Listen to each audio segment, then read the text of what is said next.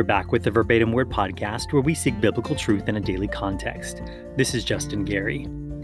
We live in a modern society that is king of the waiver form. The paper you sign or the box that you check saying that you understand you are entering into an activity that has risks involved, and that you agree that you will not hold another party responsible if anything happens. These waiver forms are everywhere. If you sign up for sports or recreational activities or apartment leases and condo agreements, or university and school activities, or even a flu shot or vaccine. If you participate in life much, you've probably signed a waiver.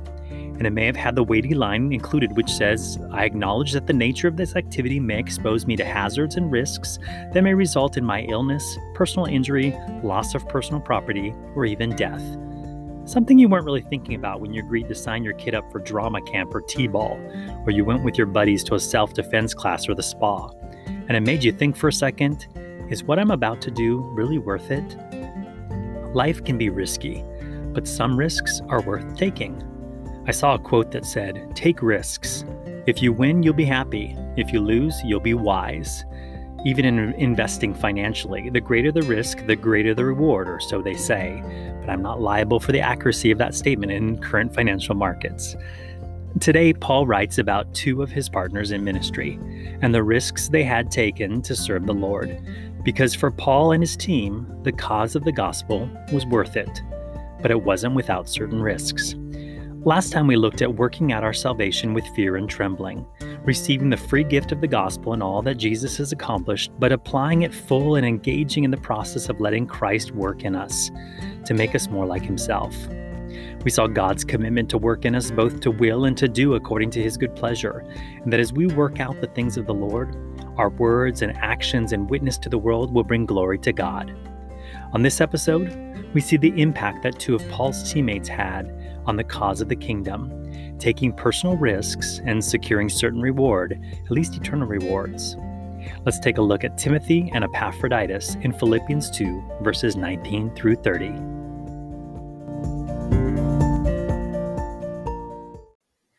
As Paul writes this, he's still under house arrest in Rome, but he's not in solitary confinement. If you remember, he was able to stay in his own rented house in Rome, and he could receive all those who came to him, turning it into a home ministry or home church, where he kept preaching the kingdom of God and teaching the things which concern the Lord Jesus Christ with all confidence, no one forbidding him. And in the constant traffic that I imagine Paul entertained were two partners in particular that he writes to the Philippian church about Timothy and Epaphroditus. He writes about Timothy first. We read in Philippians 2, verse 19. But I trust in the Lord Jesus to send Timothy to you shortly, that I also may be encouraged when I know your state. First, Paul reminds them that he is trusting in the Lord. Paul had very little control in this situation. As much as he wanted to plan and strategize and do great things for the gospel, he acknowledged that it was out of his control in the end, saying, But I trust in the Lord Jesus to send Timothy to you shortly. He took to heart the words that James wrote in James 4 Come now, you who say, Today or tomorrow we'll go to such and such a city, spend a year there, buy and sell, and make a profit, whereas you do not know what will happen tomorrow. For what is your life? It is even a vapor that appears for a little time and then vanishes away. Instead, you ought to say, If the Lord wills, we shall live and do this or that. When we decide to follow Christ, there is risk involved that our times and plans are no longer fully in our hands. We might think we know what is best, but the Lord knows better.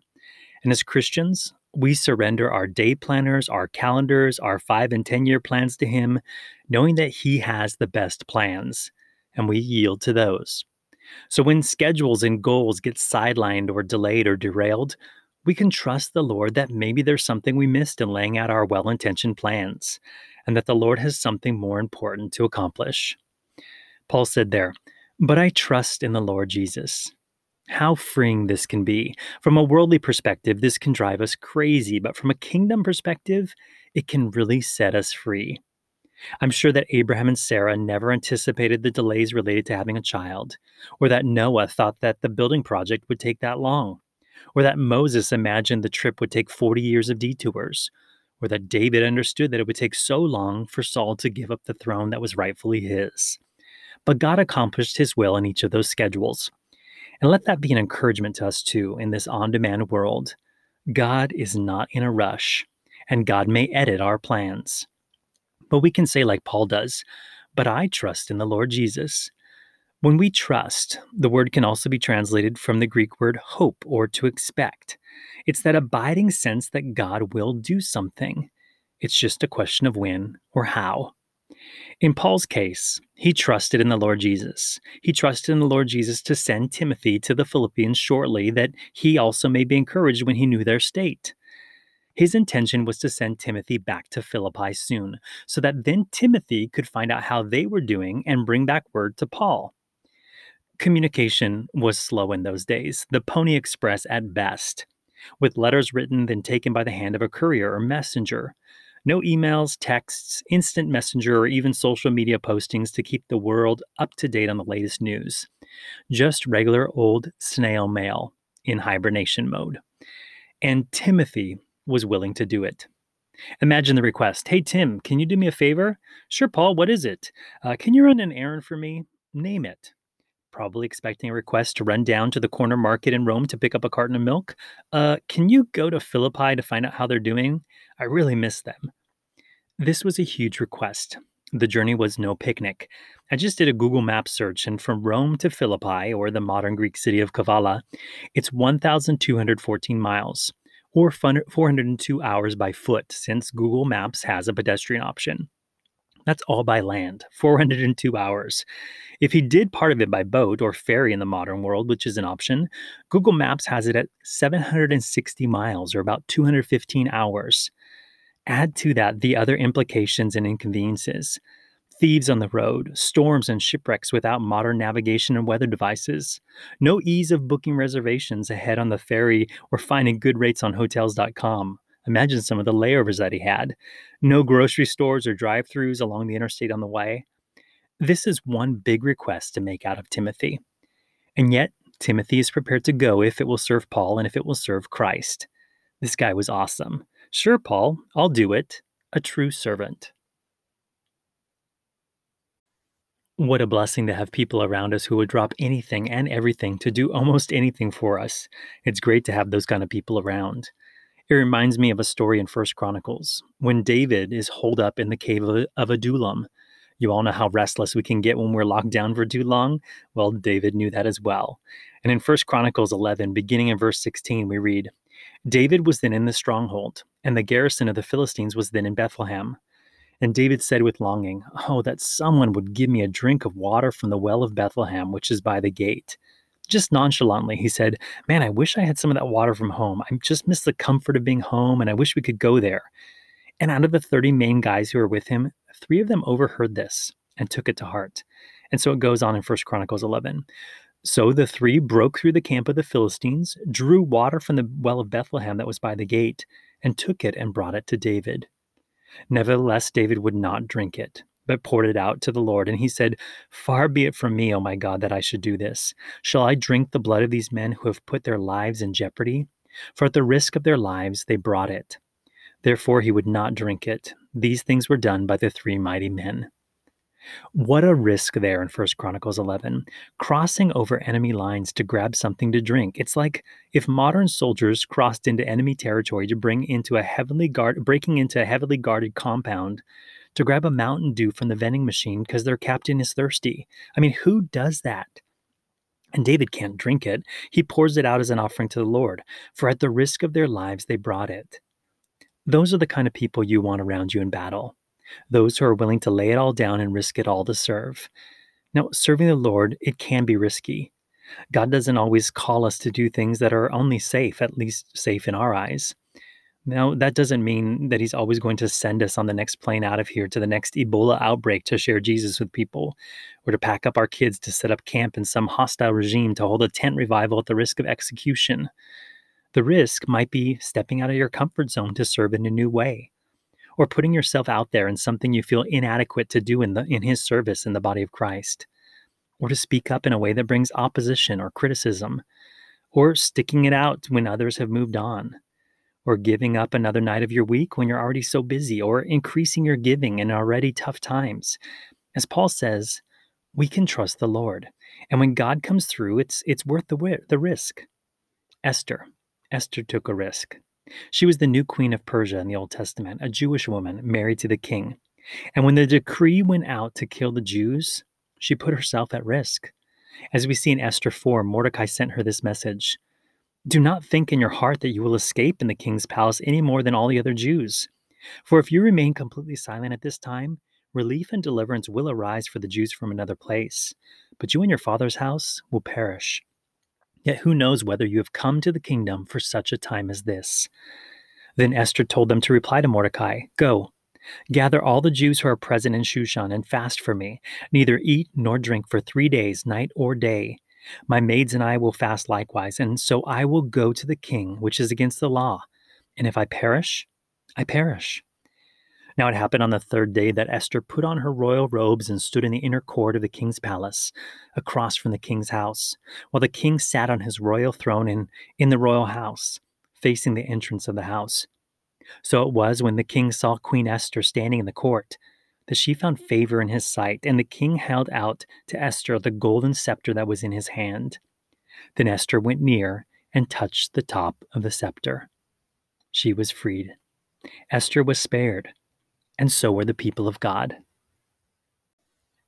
What are we willing to risk for the work of the Lord? Timothy was willing, and Paul didn't take it for granted. Listen to how he describes Timothy in verses 20 through 24.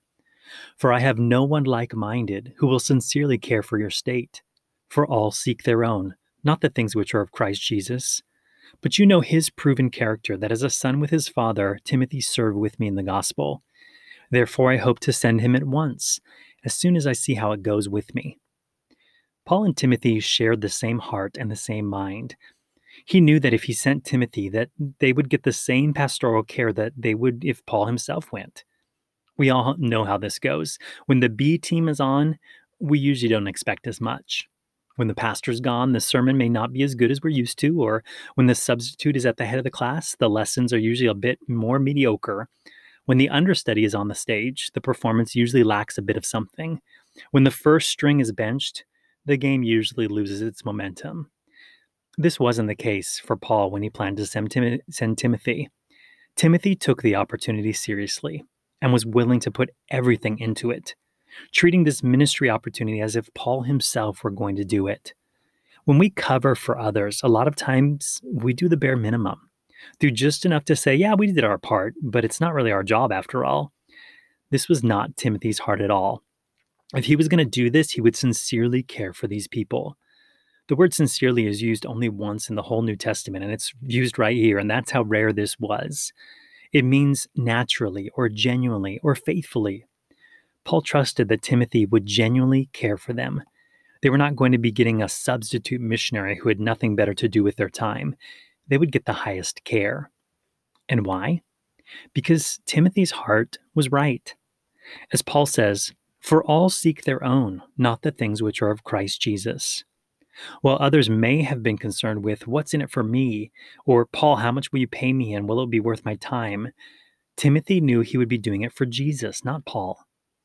He took to heart what Paul had encouraged the Colossians with in saying, And whatever you do, do it heartily as to the Lord and not to men, knowing that from the Lord you will receive the reward of the inheritance, for you serve the Lord Christ. While Paul may have requested this trip to Philippi, Timothy took it as a field assignment from Jesus himself. And Timothy would do anything to serve Jesus.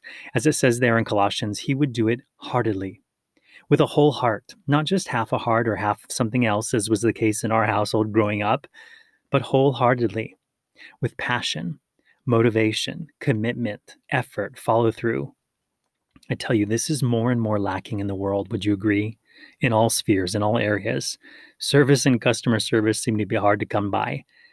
Colossians also reminds us that there is reward when we serve Jesus, knowing that God will bless us, either now or in eternity or both, for our service.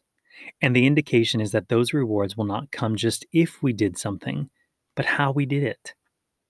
How do we measure up to this statement? For all seek their own, not the things which are of Christ Jesus.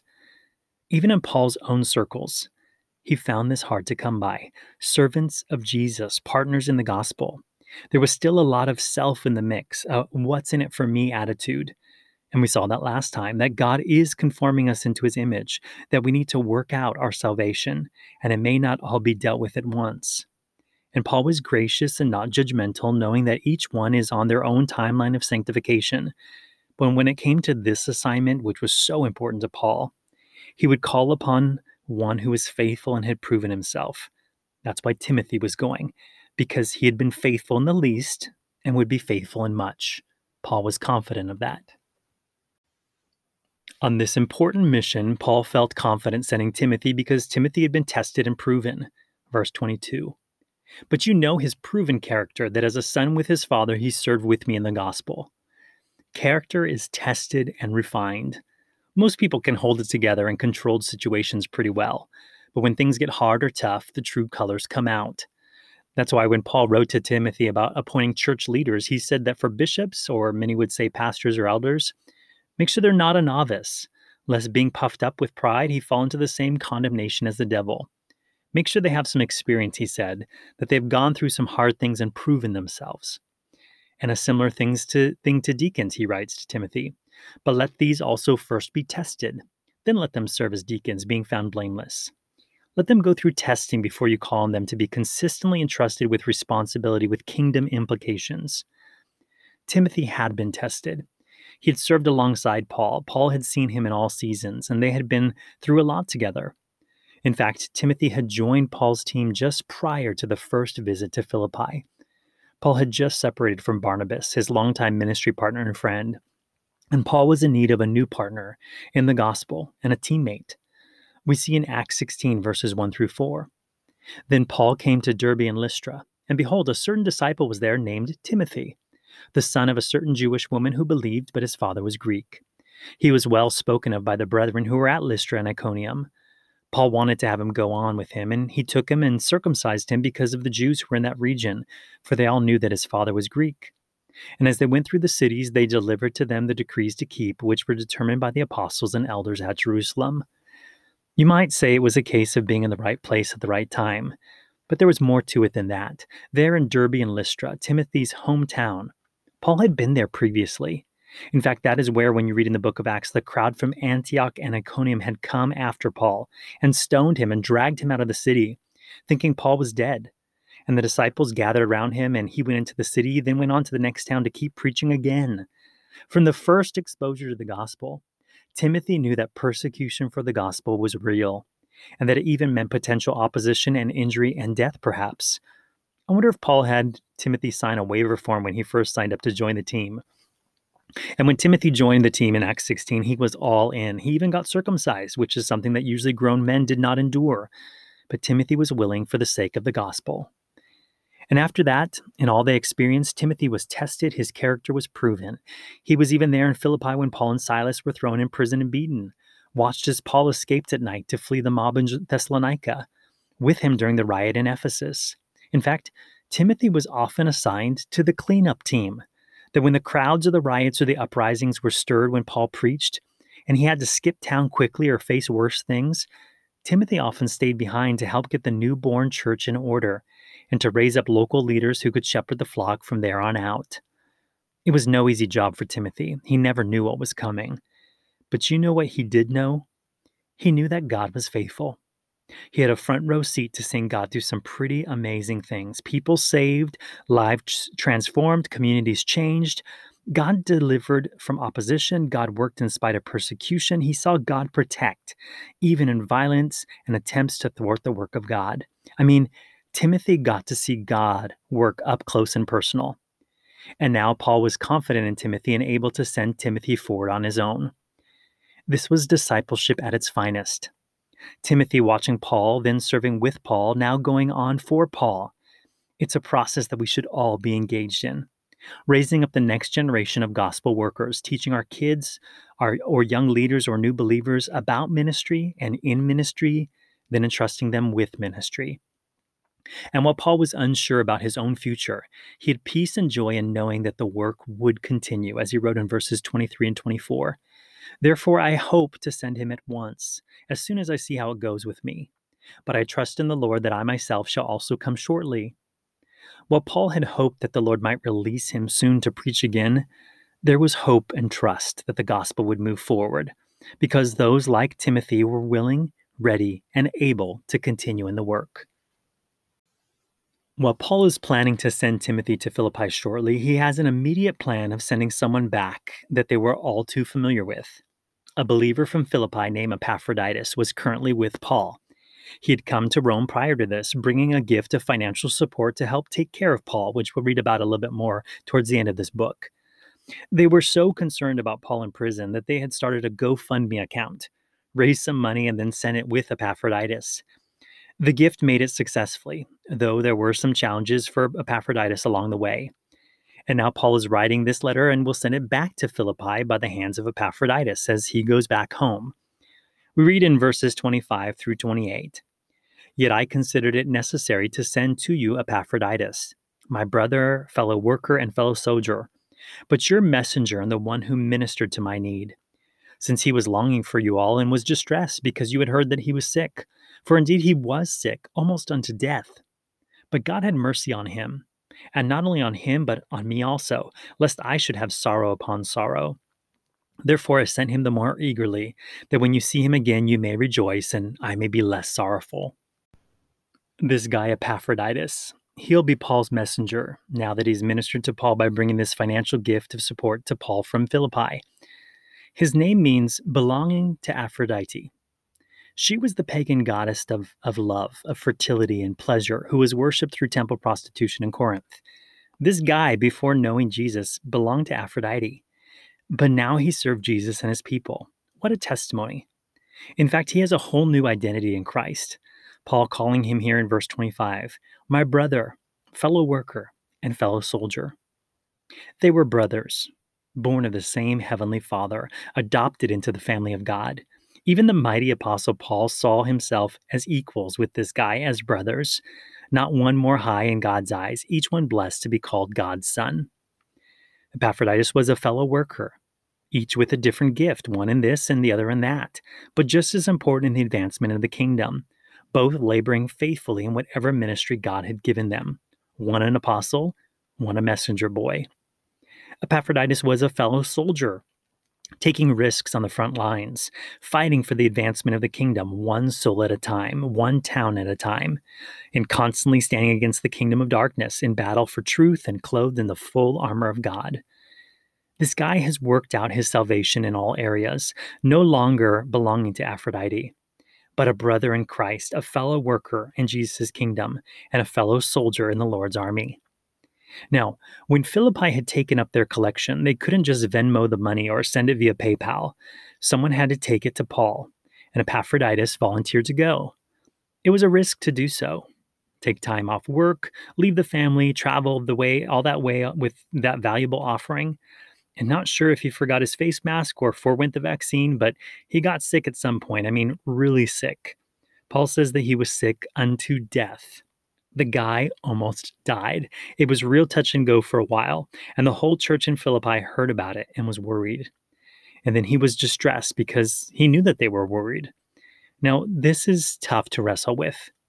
Here, the guy steps out in faith to serve the Lord, going on this journey, and he gets sick and almost dies.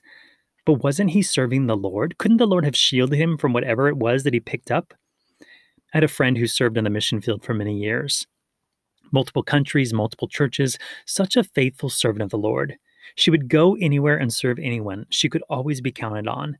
And she used to joke about all the places that she lived in, not exactly healthy. Downwind from Chernobyl in one country, other countries where EPA standards were not a thing. Old communist apartment buildings that probably had lead paint or old pipes. I mean, not developing nations with no running water or anything like that, but certainly places where health and safety were probably overlooked by former regimes. So it wasn't too much of a surprise when she was diagnosed with cancer. And though she fought it, the cancer won, and she went to be with Jesus, which was her greatest desire all along. But Lord, she was serving you. Was she not protected? Or you think about Jim Elliot and the End of the Spear missionaries, and others who have been doing the work of God and gone through hardship or illness or mistreatment or death.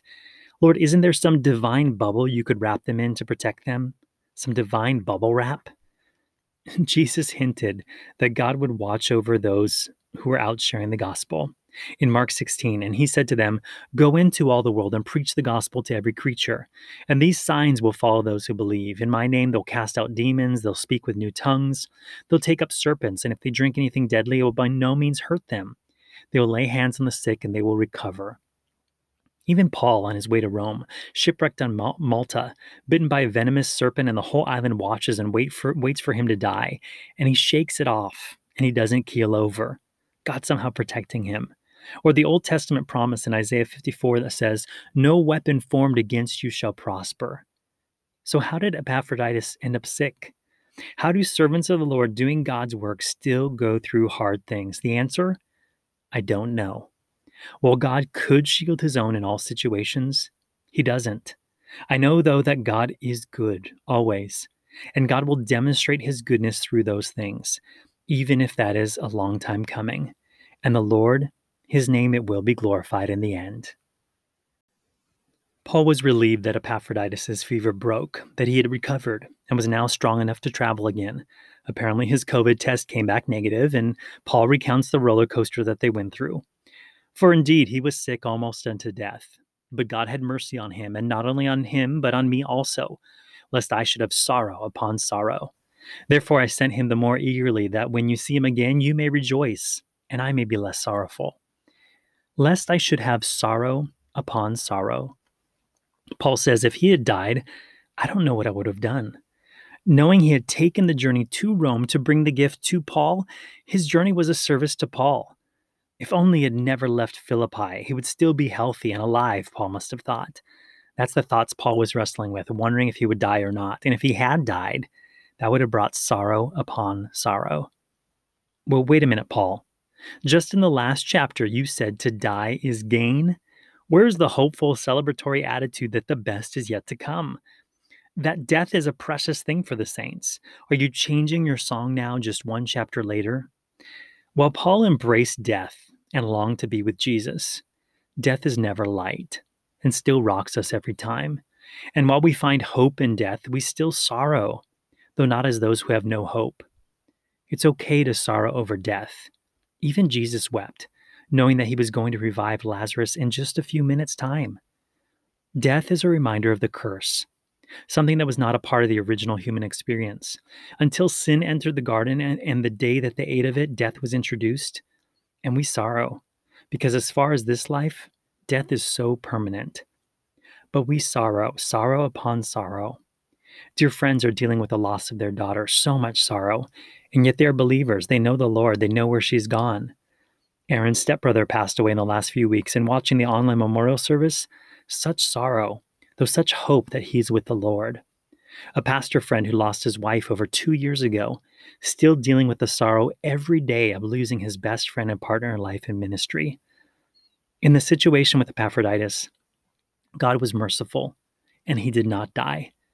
But even for those who pass on, the next words of Paul are true perspective. Verse 28 Therefore I sent him the more eagerly, that when you see him again, you may rejoice and I may be less sorrowful. Perhaps the Philippians were still waiting for news, thinking that Epaphroditus might have died. And imagine the joy when he comes through the door with this letter from Paul. That when you see him again, you may rejoice, he says. Oh, the joy of seeing those we love again, the faithful in Christ. When we can rejoice in God's faithfulness to us, to all of us, to protect us or sustain us or deliver us or save us or even take us home. Whatever risks we face in this life, whether they just be the natural risks of living and existing in this fallen world, or the risks that come with serving the Lord and stepping out in faith, the biggest risk has been mitigated for those who believe in the gospel. The risk of death has been put away, and the liability of sin has been waived. We are not responsible because Jesus took the liability. His life, his death, his burial, and resurrection, better than any waiver form we could ever sign on this earth.